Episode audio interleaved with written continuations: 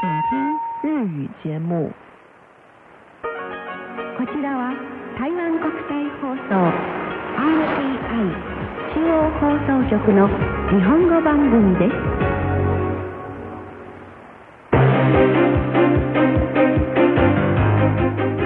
こちらはRTI 中華民国中央放送局の日本語番組です。 ただいまから 4月8日のニュースをお伝えいたします。まずニュースの主な項目です。馬英九総統が太平島の権利を主張することが中朝を助けるとの言い方に反論しました。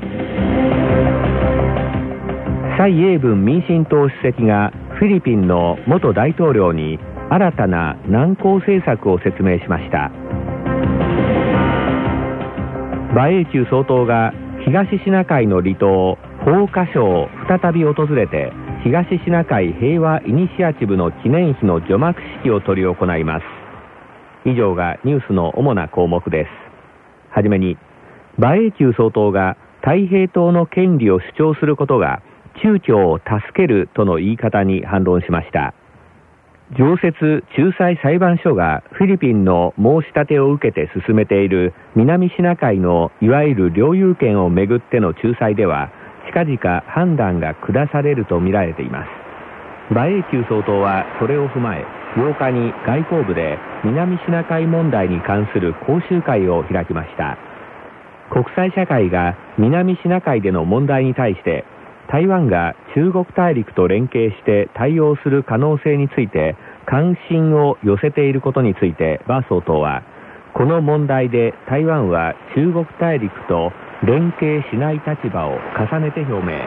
なぜなら双方の主張が異なるからで、より大切なのは中朝が中華民国が南シナ海の島々を取り戻した中華民国と日本の間の平和条約を全く認めていないからだと説明しました。馬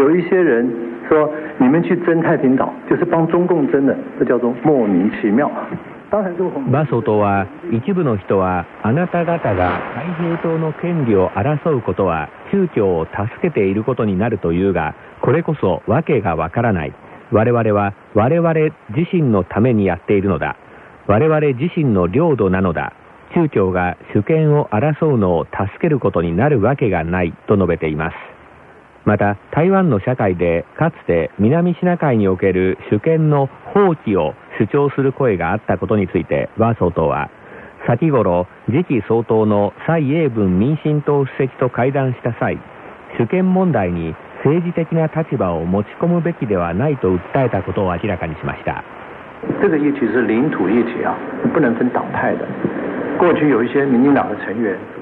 総統はこの問題は領土問題で、領土問題は党派に左右されるべきではない。かつて民進党の一部メンバーは南シナ海の放棄を主張した。また新民党の学者は太平島には水も土もない、外から持ち込まれたからだと言ったと述べ、こうした発言は不適切であるとの見方を示しました。馬総統は政治的な立場がいかに異なろうが領土に対する立場は一致しなければならないと強調。会談の中で蔡英文主席はかつて民進党の一部メンバーが言ったことについては、あくまで個人の意見で民進党の立場を代表しておらず、自分こそが民進党を代表できると答えたと明らかにしました。馬総統は蔡主席のこの回答を高く評価するとともに、南シナ海問題には民進党も参与するよう希望しました。次に、次期総統に決まっている蔡英文民進党主席がフィリピンの元大統領に新たな南向政策を説明しました。南向政策とは南に向けた外交を強化することです。蔡英文主席は7日、フィリピンのフィデル・ラモス元大統領と会見しました。席上、蔡主席はラモス氏に対し、5月20日以降の新たな政権では東南アジア諸国との協力関係推進に全力で当たると述べ、フィリピンとの間では特に自然災害の防止や災害救助の面でより密接な協力が可能との見方を示しました。蔡主席はまた、フィリピンにとって若者の多さは最大の資産だと指摘。将来はフィリピンの若者たちが台湾の大学で修学するのを大いに歓迎し、台湾とフィリピンの関係強化の基礎とする考えを強調しました。蔡主席はそして、フィリピンからの観光客が台湾にやってくる際の手続きの簡素化などを検討する考えを示し、これは自身が先頃明らかにした新たな南向政策の目標の一つだと述べました。次に、馬英九総統が東シナ海の離島宝華礁を再び訪れて、東シナ海平和イニシアチブの記念碑の除幕式を執り行います。馬英九総統は2012年8月に東シナ海平和イニシアチブを発表。東シナ海における関係各方は主権争いを棚上げして平和的な手段で争いを処理し、仕組みを作って資源を共同開発するよう呼びかけました。そして2013年の4月10日、台湾と日本は台北市内で第17回漁業会談を行い、台湾日本漁業協定を締結しました。これにより双方はそれぞれの排他的経済水域の重なる範囲での操業ルールについて合意する一方、双方の主権に関するそれぞれの主張は損なわれず、東シナ海平和イニシアチブの理想的な実践モデルとなりました。この協定締結から10日で3年となるのを控え、馬英九総統は明日9日に東シナ海における離島宝華礁を再び視察します。馬総統は到着後、宝華礁の気象台、灯台、軌道巡羅ステーションを訪れ、それから東シナ海平和イニシアチブの記念碑の除幕式を行って談話を発表します。馬総統が総統として宝華礁を訪れるのはこれが2度目です。前回は2012年9月で、当時馬総統は釣魚台列島、日本名尖閣諸島における中華民国の主権を主張するとともに、東シナ海平和イニシアチブを実現していくための具体的なロードマップを提示しました。こちらは台湾国際放送です。ただいま台北からニュースをお伝えしています。次に、現職と次の行政院長の会談が実現し、張善政行政院長が林前氏の勇気をたたえました。今年1月の総統選挙で最大野党民進党の候補蔡英文主席が当選したことで、5月20日には政権が交代します。それに向けた引き継ぎの一環として、行政院の張善政院長と新政権での行政院長に決まっている林前氏が8日午後、行政院で対面しました。会談は最初の部分のみ公開され、その後は非公開で行われました。張行政院長は、政府で働くようになって4年余りで、国家が直面している課題については理解しているとし、今回、林前氏が行政院長を引き受けることについて、並々ならぬ勇気があると称えました。そして林前氏が行政院長として優れた業績を上げることこそ国民の幸せにつながると期待しました。所以这个林前准院长愿意扛下这担子哦，是考试过人。張行政院長は林前氏がこの役を引き受けることは勇気に満ちている。とても大変なポストだ。しかし自分は林前氏の能力と側近たちの補佐能力を信じている。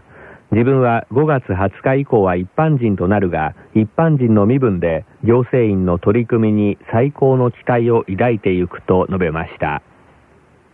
次に、外交部が制作した太平島に関する PR 映像の日本語版が41万回以上アクセスされています。フィリピンは中国大陸を相手取って南シナ海におけるいわゆる領有権について常設仲裁裁判所にいわゆる仲裁を求めています。この中でフィリピンは南シナ海に浮かぶ南沙諸島最大の島太平島を島ではなく岩礁だとしていることに対し、中華民国政府は昨年から一連の活動で国際社会に向けて太平島が島であることの法的地位、およびこの島では自給自足の生活が可能であることをアピールしてきました。動画共有サイト YouTube における外交部のオフィシャルページでは、昨年夏頃から次々に太平島に関する映像をアップロードしています。内容は中華民国の南シナ海に関する政策、太平島の接収の歴史的背景、国際法に基づく法的基礎、そして太平島での生活環境など、これらが中国語、英語、日本語など6種類の言葉の字幕で紹介されています。そのうち日本語の字幕のものは昨年9月に公開されてから8日までで41万6000回余り閲覧されました。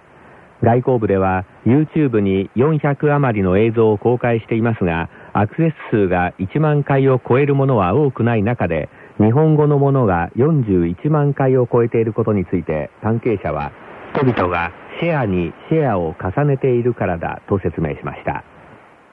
株と為替の動きです。8日の台北株式市場平均株価指数は 51.25 ポイント上げて 8541.50 ポイントで引けました。取引高は台湾元777億9800万元でした。台湾元と日本円の為替レートは、円売りが 0.2890 元、円買いが 0.3000 元、米ドルとの為替レートは、ドル売りが 32.080 元、ドル買いが 32.622 元でした。続きまして、明日9日の台湾各地の天気予報をお伝えいたします。9日の台北市は曇り、最高気温は27度、最低気温は19度。台中市は曇り、最高気温は30度、最低気温は23度。高雄市は曇り時々晴れ、最高気温は30度、最低気温は24度。花蓮市は曇り、最高気温は28度、最低気温は21度でしょう。おしまいにニュースの主な項目を繰り返してお伝えいたします。馬英九総統が太平島の権利を主張することが中朝を助けるとの言い方に反論しました。蔡英文民進党主席がフィリピンの元大統領に新たな難航政策を説明しました。馬英九総統が東シナ海の離島法華省を再び訪れて、東シナ海平和イニシアチブの記念碑の除幕式を執り行います。以上がニュースの主な項目でした。4月8日のニュースをお伝えしました。今日の担当は上野でした。お聞きの放送は中央放送局台湾国際放送です。続きまして台湾観点です。この時間は台湾国際放送の運営母体である中央放送局が台湾からの視点で発信する評論をお伝えいたします。本日はアフリカの民主化プロセスは道半ばと題された論評をお伝えいたします。2016年アフリカでは少なくともベナン、カーボベルデ、中央アフリカ共和国、チャド、コモロ、コンゴ共和国、コンゴ民主共和国、ジブチ、赤道ギニア、ガボン、ガンビア、ガーナ、ニジェール、サントメプリンシペ、ウガンダ、ザンビアなど十数カ国で大統領選挙が行われます。しかしながら、こうした国々のうちの大部分で大統領選挙は長期間にわたり専制政治を行ってきた統治者再選のためのプロセスとなってしまうことでしょう。アフリカ大陸では1990年の初頭、第3の民主化運動の余波を受け、多くの国家で多党化が進み、一党独裁あるいは軍事専制体制に終止符が打たれました。中でも今年大統領選挙が行われるベナン、カーボベルデ、ガーナ、サントメプリンシペ、ザンビアの5カ国は民主化に成功しただけでなく、2回以上の政権交代を成し遂げており、その民主化プロセスは確固たるレベルに達しています。特にカーボベルデとガーナはこれまで数回行われた大統領選挙をいずれも平和裏に終えました。またかつて軍事クーデターが発生したベナンでは、90年代から多党による民主的な選挙が行われるようになり、アフリカの民主モデルとなっています。こうした国々の民主についての展望は非常に明るいものと言えます。一方で、中央アフリカ共和国、ニジェール、コモロの民主化への道のりは順調とは言えません。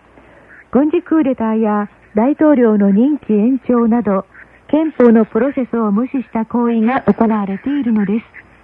す。中央アフリカ共和国では、さらに宗教対立による衝突と内戦が発生。大統領は隣国カメルーンに亡命。暫定政権による2年半の準備を経て、今年2月、ようやく2回目の大統領選挙が行われました。しかし、この国の民主化が今後も続くかどうかは、なお見守っていく必要があります。ニジェールでは2009年、当時の大統領が憲法を改正し、任期を延長したものの、翌年、軍事クーデターにより罷免され、2011年、野党のリーダーが大統領に当選。今年3月、再選に成功しました。過去、ニジェールでは幾度も軍事クーデターが発生。多党化以降に生まれた文民の大統領はいずれも軍人によって政権の座を追われており、現在の大統領がこうした運命を避けることができるかは何とも言えません。一方、コモロはフランスから独立以降、この40年代、軍事クーデターが4回発生。政局は極めて不安定でしたが、この10年余り、ようやく民主化のプロセスを歩み始めました。今年、大統領一次選には20人余りの候補者が出馬。得票数上位3名の候補により、4月18日、二次選挙が行われます。コモロは中央アフリカ共和国やニジェールに比べて民主化を確かなものとする機会は大きいと言えます。なお、今年大統領選挙が行われるアフリカ各国のうち、コンゴ民主共和国の大統領はすでに2期務めており、今年中に任期満了を迎えますが、大統領は憲法を改正し、再び出馬しようとしています。このほか、コンゴ共和国、赤道ギニア、ガボン、ガンビア、ウガンダなどの現職大統領はすでに任期の制限をなくしているため、何度でも出馬、再選ができるようになっています。基本的にこうした選挙は形式的なものとなり、野党の候補は嫌がらせを受けるか、司法上で不公平な待遇を受け、長期政権を行ってきた権力者が楽に勝利を収められるようになっています。アフリカの国家統合体、アフリカ連盟は近年、過去の内政不干渉という立場を改め、軍事クーデター、あるいは大統領が任期延長のために憲法改正を行った国家に対し、会員資格停止処分を行ってきました。実際にギニア、中央アフリカ共和国、ニジェール、ギニア・ビサウなどが処分を受けており、多党化、そして民主的な選挙により、文民大統領が誕生して初めて会員の回復を認めています。しかし残念なことに、こうしたアフリカ連盟による会員資格取り消し処分による制裁は、憲法を改正したり、軍事クーデターにより政権を握った指導者たちにとって効果がありません。今年年初、ルワンダの大統領は憲法を改正、また国民投票により大統領の任期の制限を廃止しました。しかし、アフリカ連盟はこれに対し、会員資格停止の処分という決定をしませんでした。これは同様の計画を持っているコンゴ民主共和国の大統領に自信を与えることになります。現在、アフリカでは多くの国が民主化プロセスを進め、また民主が確実なものになってきていることは確かです。しかし、アフリカ連盟も国際社会もこうした指導者たちにはお手上げなのです。本日はアフリカの民主化プロセスは道半ばと題された論評を塚越がお伝えいたしました。お聞きの放送は台湾国際放送です。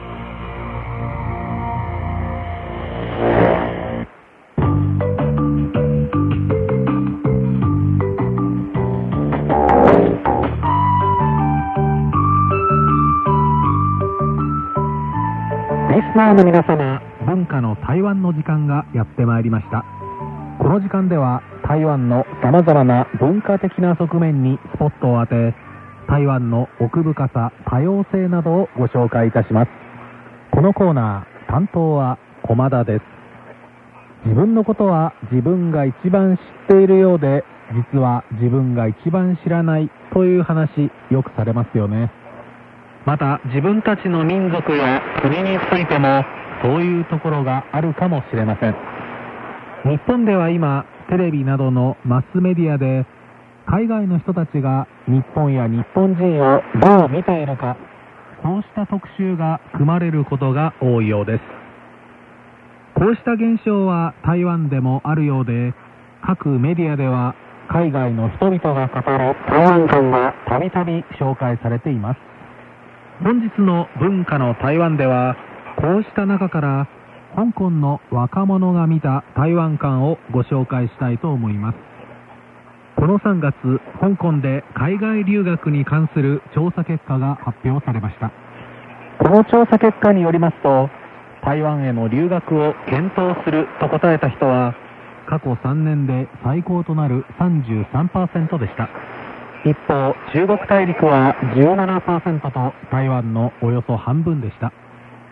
台湾は距離的にも文化的にも近いこと、学費も人気のイギリス、アメリカ、オーストラリア、カナダといった英語圏に比べて安いこと、そして言論の自由があることが人気となっているということです。国立台湾師範大学グラフィックアート学部への進学を希望する男子学生は、関連分野の就職は香港よりも台湾の方がチャンスが大きいこと、また動画共有サイトを作品発表のプラットフォームとしている彼は、台湾には言論の面で規制がないこと、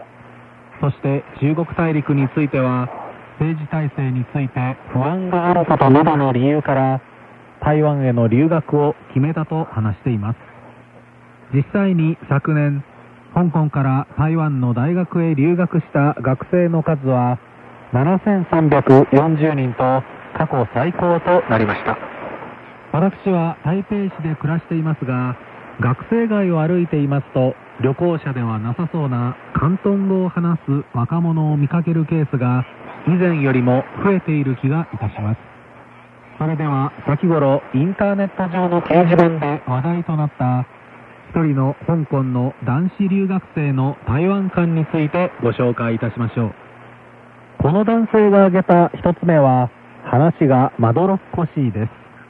この男性曰く、台湾に来たばかりの頃は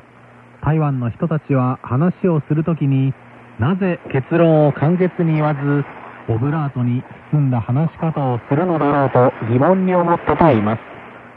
また台湾の人たちは話し方も短いセンテンスで話を切らず、日本語で言うとそしてねや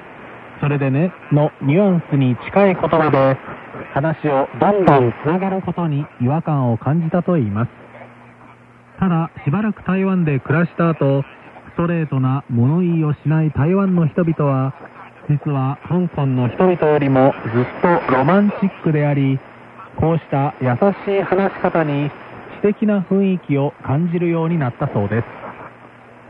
2つ目は、選ぶのが遅い。この男性は、台湾の人は食事にしても買い物にしてもいつまでも考えていてなかなか決断をしない。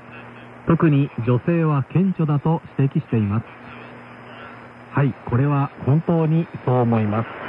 人気のレストランなどに決まったいつまでもメニューとにらめっこしている人が少なくありません。3つ目は感情表現が豊かです。この男性曰く、台湾の人たちは香港の人たちに比べると感情を抑えずにストレートに表現する。嬉しい時は興奮して叫び、怒った時には怒りを顔ににじませ、悲しい時は人目を気にせず泣き出すと指摘しました。そしてマスメディアなどの報道で感情的になり頭に血が上ってしまうと、しばしば問題の核心について理性的な思考ができなくなってしまうとマイナス面も指摘しました。ただこの男性はその上で、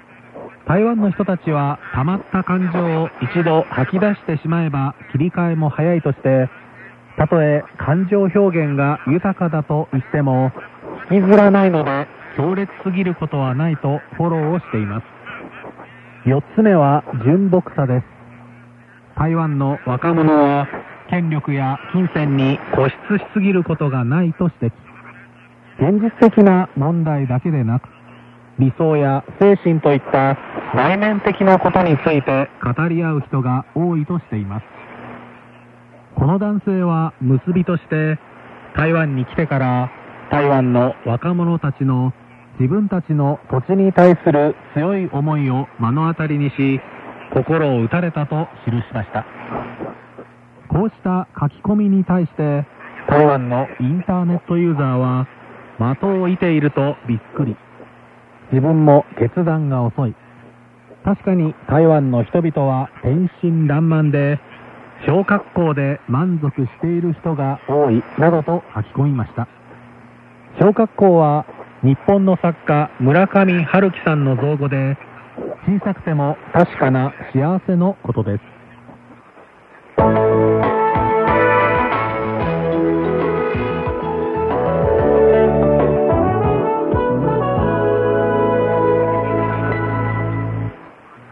さて、この香港の男性の書き込みが話題になったからでしょうか、台湾の大手ポータルサイトが他の香港の人たちに、主に台湾の生活環境についての印象を聞いています。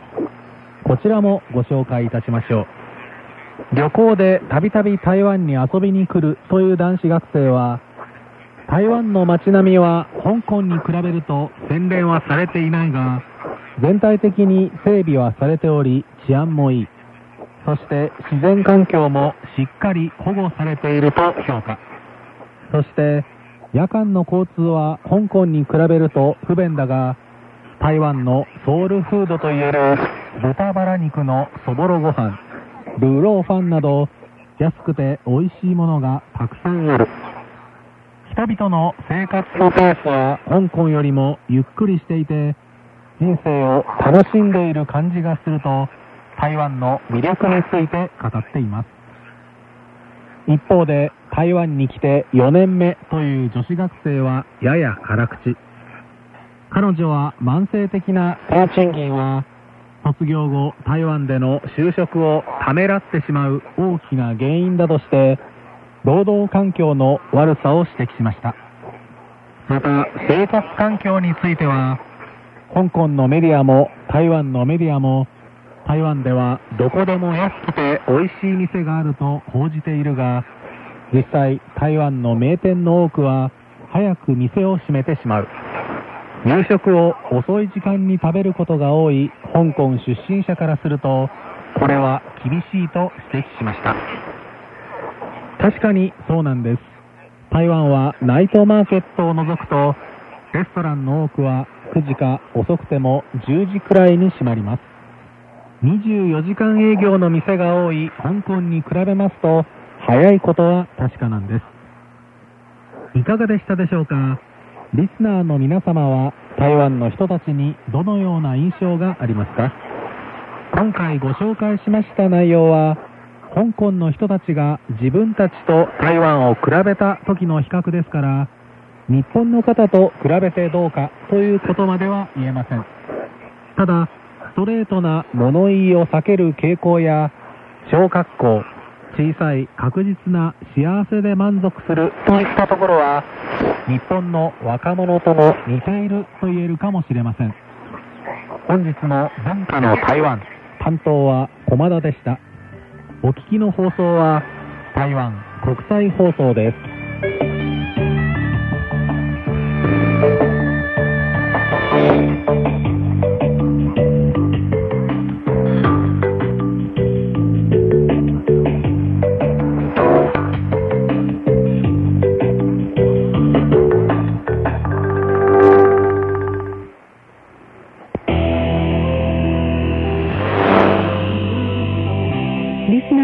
皆様いかがお過ごしでしょうか。続きましてお便りありがとうの時間です。ご案内は大須久慶と上野です。それではまず J 長の新曲で英雄をどうぞ。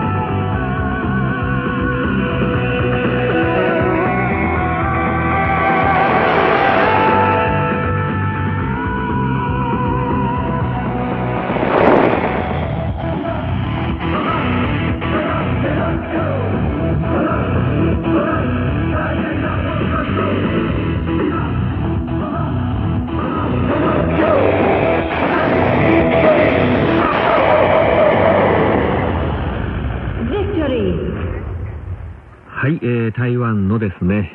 代表的な男性シンガーソングライター J 長の一曲で英雄という曲をお届けいたしました。はい、この曲の最後のところにビクトリーという歌詞がありますね。勝利のね、ビクトリーということですね。確かこの曲はゲームの主題歌になってるんじゃないかと思いますね。はい、最近多いですね。まあ本当にですね、これ私日本の状況はよくわからないんですが、台湾に関して言いますとスマートフォンですかね、これでですね遊ぶゲームの広告がとても多いですね。はい、しょっちゅうテレビに出てますね。テレビを見ていますと、チャンネルにもよるのかもしれませんけれどもね、コマーシャルなんかもずっとゲームの、コマーシャルが続く場合がありますし、そうですね。また私たち体験見ますと MRT 台北新交通システムを利用するんですが、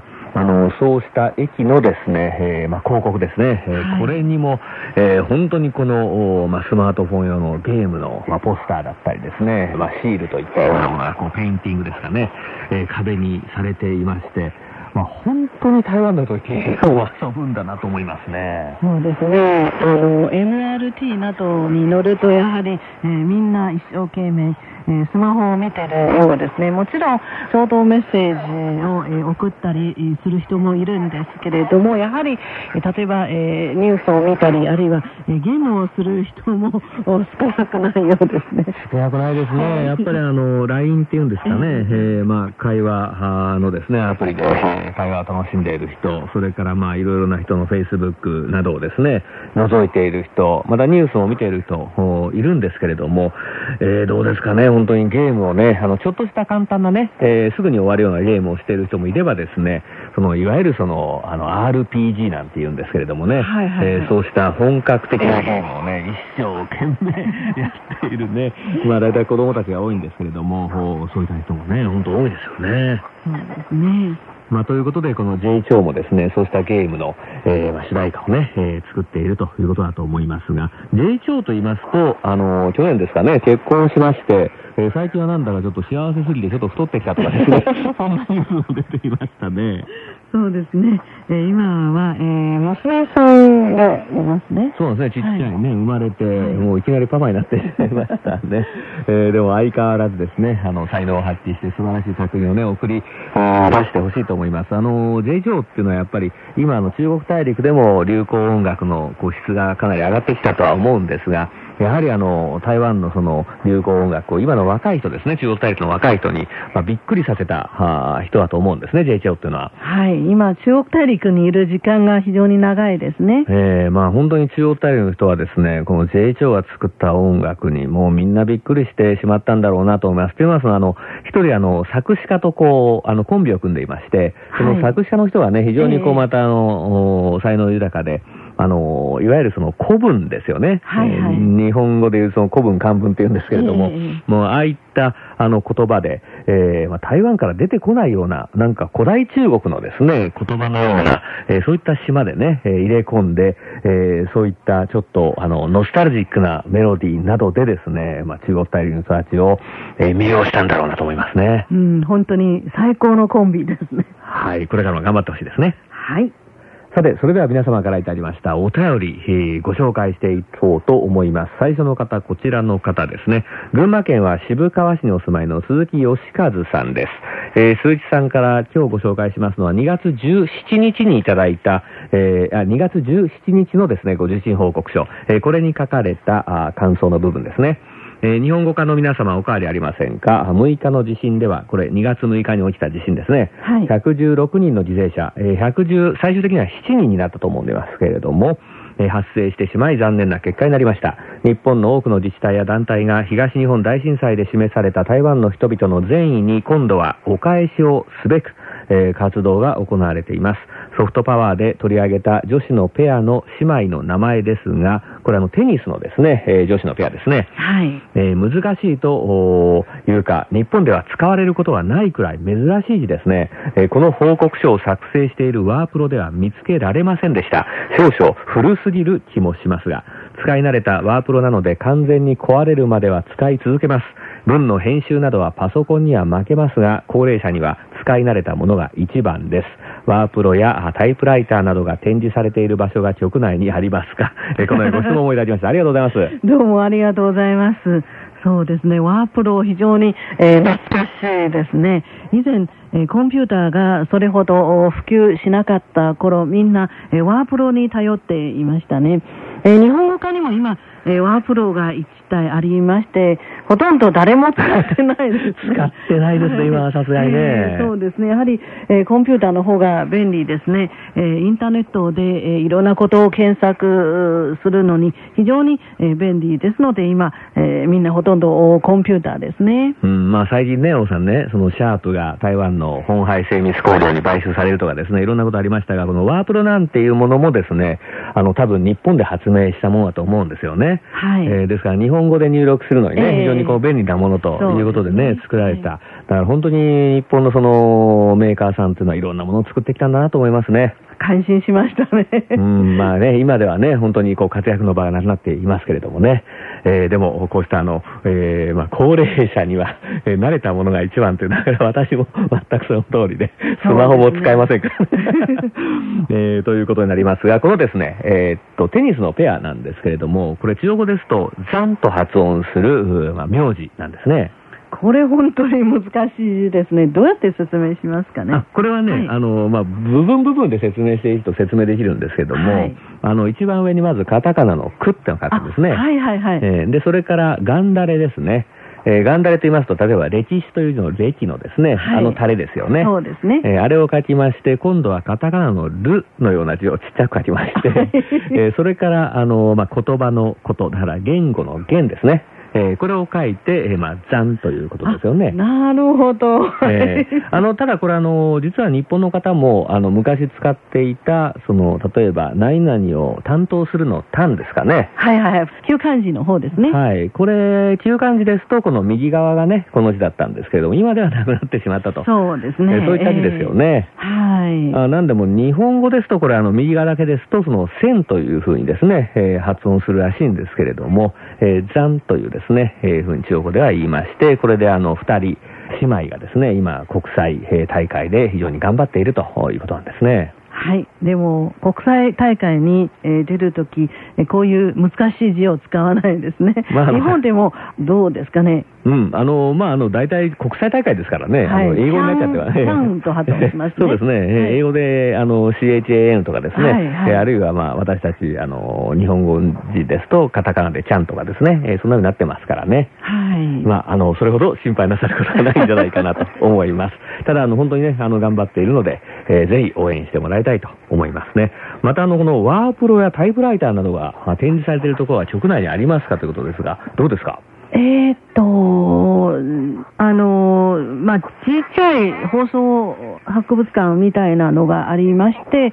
ただワープロが展示されてないですね。直接放送とは関係がね、はい、ありませんからね。そうですね。はい。例えば、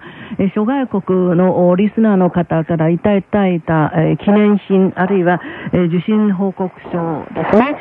こういった放送関係のものが展示されてますね。以前使ってた大きな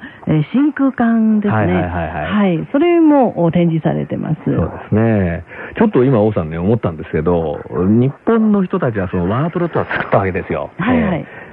日本語のタイプライターないんで、ですけど、和文タイプってあるのかな？中国語ですよね。これは本当に今コンピューターがありますから、どんどん打てますけど、これまではこういったものはなかったんですかね。そうですね。はい。タイプライターはほとんど英語だったんですね。はい、そうですね。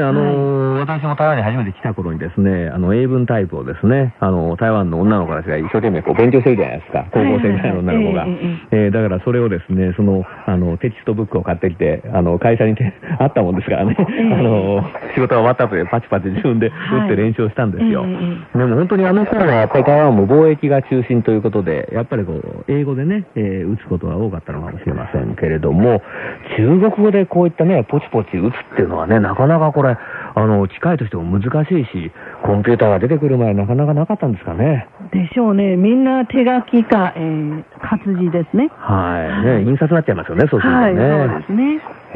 本当にね、いろんな言葉ありますが、今パソコンで大体何でもできるようになっちゃいましたからね。本当に便利になってますね。はい。鈴木さんどうもありがとうございました。どうもありがとうございました。それでは次の方です。次の方は、福岡県が糸島市にお住まいの赤崎郁美さんです。赤崎さんからこれは2月21日の受信レポートをいただきました。どうもありがとうございます。ありがとうございます。非常に綺麗に作成されていますね。先日の地震で被害に遭われた方々に心よりお見舞い申し上げますとともに、一日も早い復興をお祈り申し上げます。台湾のスポーツニュース、観光地のご案内など興味深く拝聴させていただきました。これは土曜日の番組の再放送を受信なさいましたね。そうですね。ですから、スポーツニュース、スポーツオンラインという時間と、その後ろに放送されました、宝島再発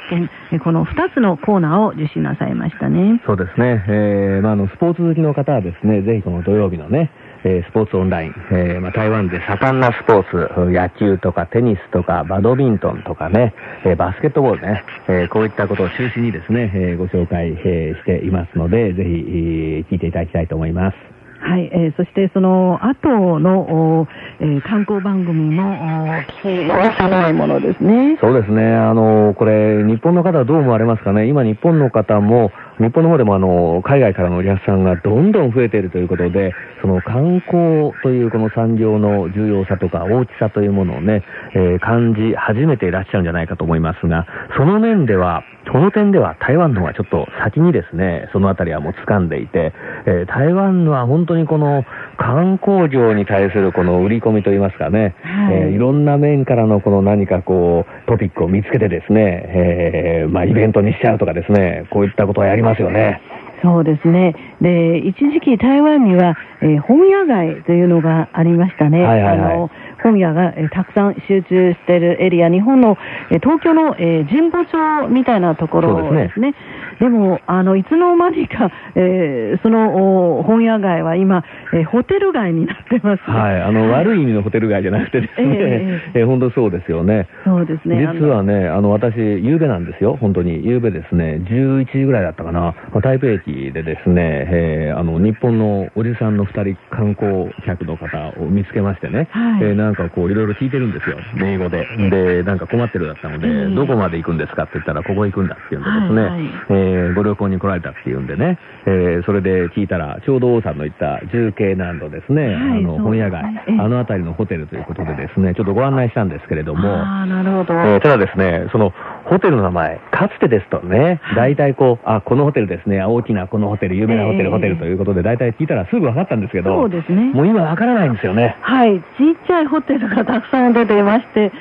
前は例えば使ってない、事務室とかああいうものを改装したのも非常に多いですね。はい、特にここ数年中国大陸からのお客さんもね、大変増えているということで、そういった改造してホテルにしたとかですね、そういったところがどんどんできてるんですね。そうですね。本当にね、台湾はですね、この観光の面で非常にこう頑張っているので、この土曜日のですね、後半、宝島再発見というですね、最新の観光情報をお届けしていますので、こちらもぜひお聞きいただきたいと思います。よろしくお願いします。よろしくお願いします。赤崎さん、どうもありがとうございました。ありがとうございました。こちらは台湾国際放送です。ただいまお便りありがとうをお送りしております。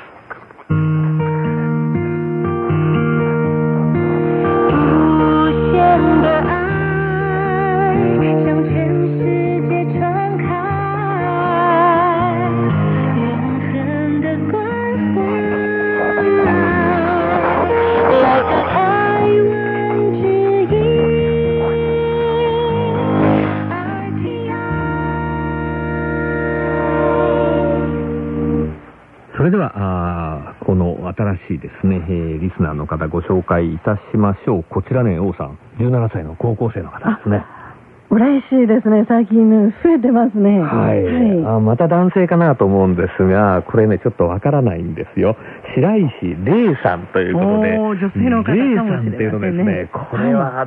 どうかなってわからないんですけども、こちらですね、3月22日の受信報告書をいただきました。ありがとうございます。どうもありがとうございます。この日はですね、いろいろあったんですが、ウーロンブレイクとか観光中国語とかですね、台湾ソフトパワーあったんですが、ご感想です。いつも楽しい放送を楽しみに聞いています。台湾の最新のニュースや流行文化、音楽などいつも興味深く聞かせていただいています。これからも変わらず楽しい放送をお願いします。で、これエクスクラメーションマークですね、こうパッとのやつなんですね。ありがとうございます。どうもありがとうございます。ですね、これは、ごめんなさい、白石さんはですね、お住まいは神奈川県の横浜市ですね。おしゃれなところじゃないですか。この台湾ソフトパワーでですね、ご紹介しているのが、実は、王さん、僕の大好きな奈々ちゃんなんですね。あ、奈々ちゃんですか。つい、日本デビューを果たしましたね。そうですね、ちょうど一昨日4月6日だと思いますけれども、奈々ちゃんっていうのは、誰かと言いますと、これ、大山夫藤井さんの姪っ子なんですよね。そうですね。ですから、中国語の名前も、欧陽、2文字が、ついていますね。欧州の王に、太陽の陽と書きますね。欧陽娜娜という名前ですね。はい、娜娜と言いますが、これ女辺に沖縄の那覇市の那というですね、漢字をつけて、これ2つで、だなというんですけれども、とにかくね、その毛並みがいいでしょ。欧陽冬美さんの姪っ子とかね。ね。で、お父さんがなんか台北市議会議員とかですね、お母さんは女優さんとかっていうんでですね、これ親の七光なんて言われるんですよ。なるほど。七光言うんですけど、この子は普通の歌手とか女優さんではなくて、実はチェロの演奏家なんですよね。そうですね。はい。非常に優秀で、アメリカでもですね、留学していたんだけれども、まあ芸能界が話しておかないということでですね、今回こうしたまあチェロのですね CD レビューということになりましたし、何でも中央大陸ではドラマにもね主演をしているということなので。まあ、欧陽ふいふいさんの姪っ子ということで、日本の方にもですね、非常にこう親近感があるんじゃないかと思いますし、日本でもデビューをしたということですので、応援していただきたいと思います。はい、このほど NHK の番組でも、大きく取り上げられましたね。そうですね。はい、というのは超絶美少女とか言ってるのは可愛らしいですよね。そうですね。はい、非常に清楚な感じですね。はい、ということで、応援お願いします。白石さん、どうもありがとうございました。どうもありがとうございました。それでは次の方です。この方のお名前は、滋賀県は大津市にお住まいの方ですけれども、これどう読めばよろしいですか？中小路和夫さんですかね。そうですか。はい。すいません。振り仮名ついてないですので、次回、ぜひ振り仮名をお願いいたします。これは1月24日の受信レポートです。ご感想をご紹介いたします。久しぶりのお便りです。新しい女性リーダーの出現で、台湾と中国大陸との関係がどのように進展していくのか、深い関心を持って注視していきたいと思っております。今後も貴局からの貴重な情報に期待を寄せています。というご感想をいただきました。どうもありがとうございます。ありがとうございます。私どもも期待してますね。そうですね。はい、まあ一つはね、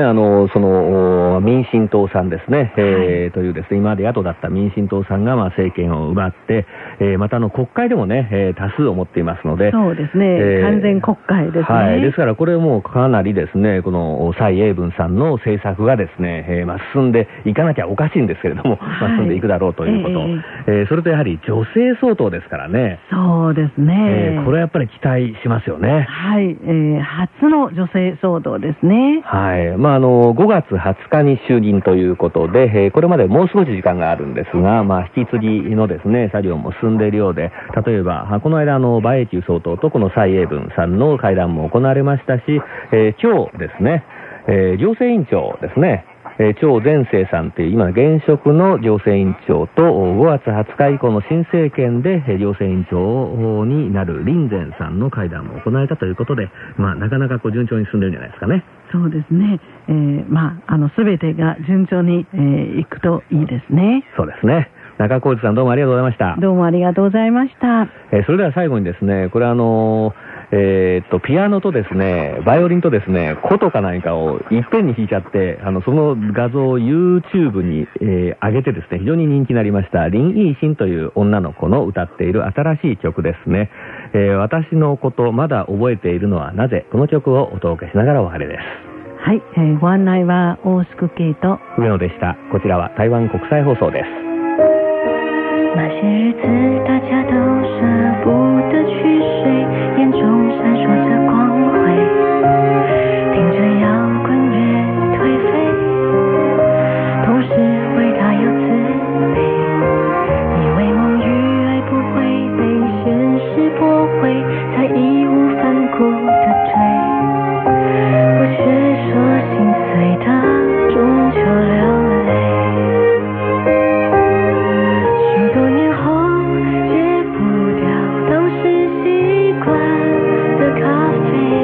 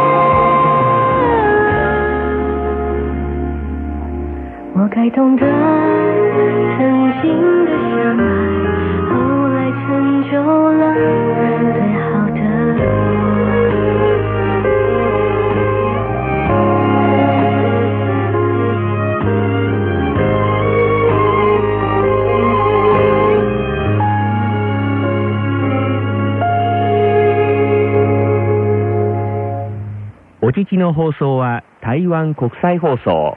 RTI 中華民国中央放送局の日本語番組です。この放送に対する皆様のご意見ご希望をお待ちしております。宛先は中華民国台湾台北市北安路55号台湾国際放送玉山です。北安の北は南北の北、安は安全安心の安、玉山は玉山と書きます。なお、ホームページのアドレスは http://www.rti.org.tw です。台湾国際放送の日本語番組は毎日4回、北東アジア地区に向けて放送しております。放送時間帯と周波数は次の通りです。日本時間午後8時から9時まで 9.735 メガヘルツを使って、日本時間午後10時から11時までも 9.735 メガヘルツを使って、そして翌日日本時間午前7時から8時まで 9.735 メガヘルツを使って、日本時間午後5時から6時まで 11.605 メガヘルツを使って放送しております。次の放送時間まで皆様ごきげんよう。中華民国台湾台北から台湾国際放送でした。